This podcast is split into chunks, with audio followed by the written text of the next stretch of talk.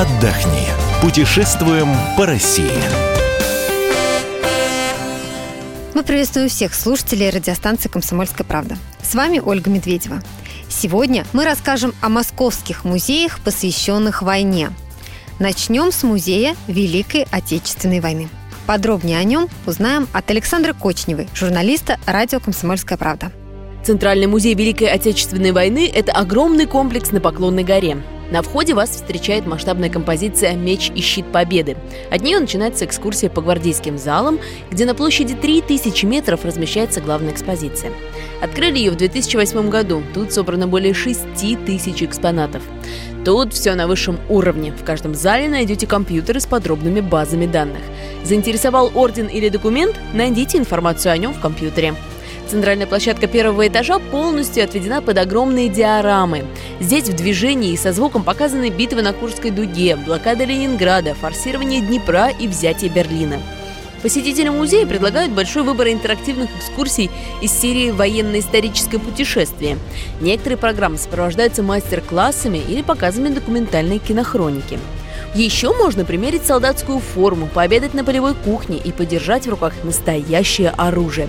Стоимость участия в экскурсиях от 1300 э, рублей за группу от 5 человек. А теперь отправляемся на улицу, друзья мои. Под открытым небом экспозиция не менее захватывающая. Тут выставлена военная техника времен ВОВ, самолеты, автомобили, санитарные поезда, более 300 образцов военной техники. Экспозиция начинается с трофейной техники Германии и Японии. Военная техника Красной Армии сформирована по видам вооруженных сил. Интересно, что вооружение нашего флота представлено в специально сооруженном водоеме, который построен в виде военно-морской базы, а парапет его стилизован под палубу эсминца. Центральный музей вооруженных сил называют одним из самых важных в нашей стране. Что там интересного, узнаем у Ивана Панкина, журналиста радио «Комсомольская правда».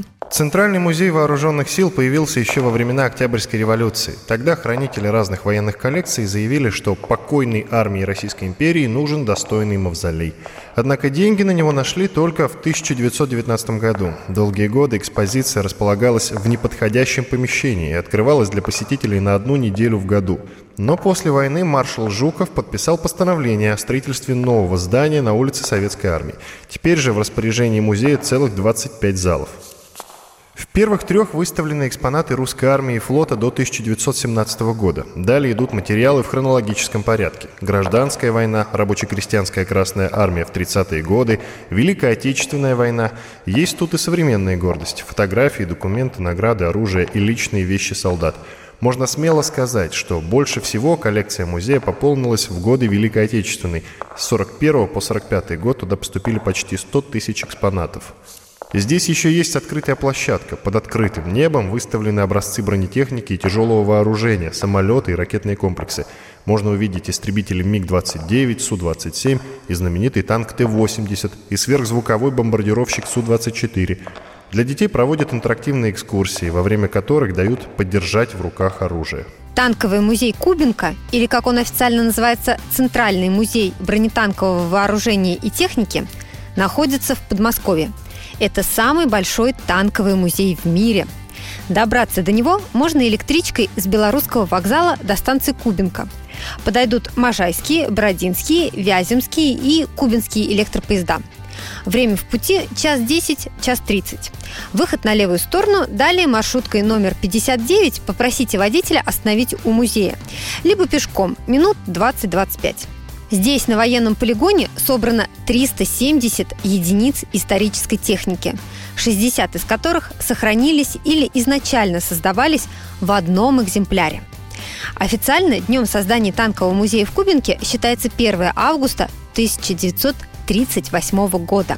А вообще сбор коллекции был начат еще в первой половине 30-х годов, когда начались испытания танков и бронеавтомобилей на созданном в Кубинке полигоне. Часть экспонатов расположена под открытым небом, часть в специально построенных ангарах. В музее можно увидеть лучшие образцы вооружения СССР и Германии в годы Великой Отечественной войны. Это трофейные немецкие танки «Тигр-1» и «Тигр-2» или, например, легендарный советский Т-34. Время работы музея с 10 до 19 часов. Стоимость билета в выходные дни 500 рублей для взрослых, 350 рублей для детей. Детям до 6 лет бесплатно. Еще об одном интересном музее хотелось бы сегодня рассказать. Это мемориальный музей немецких антифашистов в Красногорске. Он появился на территории бывшего лагеря для военнопленных. Подробности у Валентина Алфимова, ведущего радио «Комсомольская правда». Музей немецких антифашистов – это филиал Центрального музея Великой Отечественной войны. Находится он в Красногорске на улице Народного ополчения. А, из Москвы до Красногорска ходят электрички с Курского и Рижского вокзалов. Ну и автобусы 542 и маршрутка номер 120 а, с автостанции Тушина. А, ехать примерно час. Музей открыли в 85 году. Он действительно находится на территории лагеря номер 27, который можно было назвать элитным. Там отбывали срок в свое время генерала офицеры, дипломаты и видные немецкие граждане. Условия содержания здесь, кстати, были намного лучше, чем в других лагерях, ну, потому он и элитный. У заключенных была баня, был лазарет, был клуб и даже конный парк, что весьма удивительно. В 43 году в этом лагере открыли школу антифашистов, и вот там обучались многие высокопоставленные военнопленные. А, фонды музея составляют больше 40 тысяч единиц экспонатов. Среди них знаки отличия солдат, награды, образцы оружия и униформ, формы, поделки и личные вещи военнопленных, фотографии и даже документы того времени. Есть еще мемориальный музей немецких антифашистов. Это, пожалуй, единственный в стране и за рубежом музей, э, который изучает и показывает музейными средствами, ну, надо сказать, весьма специфические темы. Например, иностранные военнопленные в Советском Союзе а, в годы Великой Отечественной войны, советские военнопленные и восточные рабочие в странах Европы, ну и так далее. Работает музей с 10 утра до 6 вечера. Понедельник выходной. Стоимость билетов небольшая, 70 рублей для взрослых и 50 рублей для детей. Нельзя пропустить Государственный музей обороны Москвы. В нем несколько залов, и все они интересны как взрослым, так и детям. Алиса Титко, журналист «Комсомольской правды», поделилась своими впечатлениями об этом месте. Лично для меня были очень интересные фотографии, картины, где, э, например, да, та же Тверская, посмотреть на тот же телеграф э, только в годы войны когда витрины были магазинов закрыты, обшитые мешками, э, люди проносили аэростаты, да, вот э, такие большие надувные, не знаю, как их назвать, ракеты или не ракеты, но они помогали сбивать самолеты, ну, то есть, чтобы на нас не напали.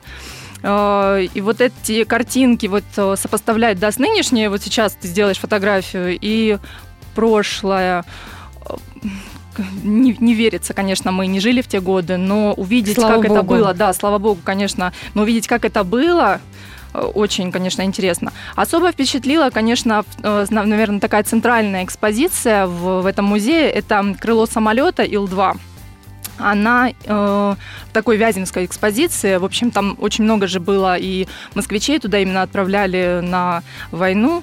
Э, и вот это крыло впечатляет, э, особенно рассказывать, что там было. Котел Вяземский, там только 600 тысяч э, людей было взято в плен, погибло больше. То есть это большая такая вот трагедия для России, но в этой войне у наших потерь было много. А детей, в принципе, удивляло, знаете, что там было фрагменты и коммунальных квартир, и там вот какие-то, не знаю, полушубки солдат из овчин. Э, то есть они понимают, что в таком сейчас не ходят, и их это очень удивляло. И вот эм, несмотря на то, что война была и показано, что в Тюзе продолжали работать, то есть есть есть фрагменты, где вот артисты выступают, и рассказы о том, что сами артисты шли это на войну. Это видео какое-то, аудио, да? Э, нет, это вот именно со слов экскурсовода, там есть э, фрагмент там, ну, книг и афиши, и, ну, какие-то вот э, зарисовки, фотографии, э, но, в принципе, все наглядно, и он вот подчеркивает, что вот и там Большой театр был в то время эвакуирован, ну, то есть вот эти моменты все ты смотришь на можно сказать, вот сейчас знакомые архитектуру и здания, и видишь их в те годы. Мы рассказывали сегодня о московских музеях, посвященных войне. Я напомню, что весь архив наших программ вы найдете на сайте fm.kp.ru. Ищите нас также в социальных сетях, в Фейсбуке, ВКонтакте, в Одноклассниках. Отдохни. Путешествуем по России.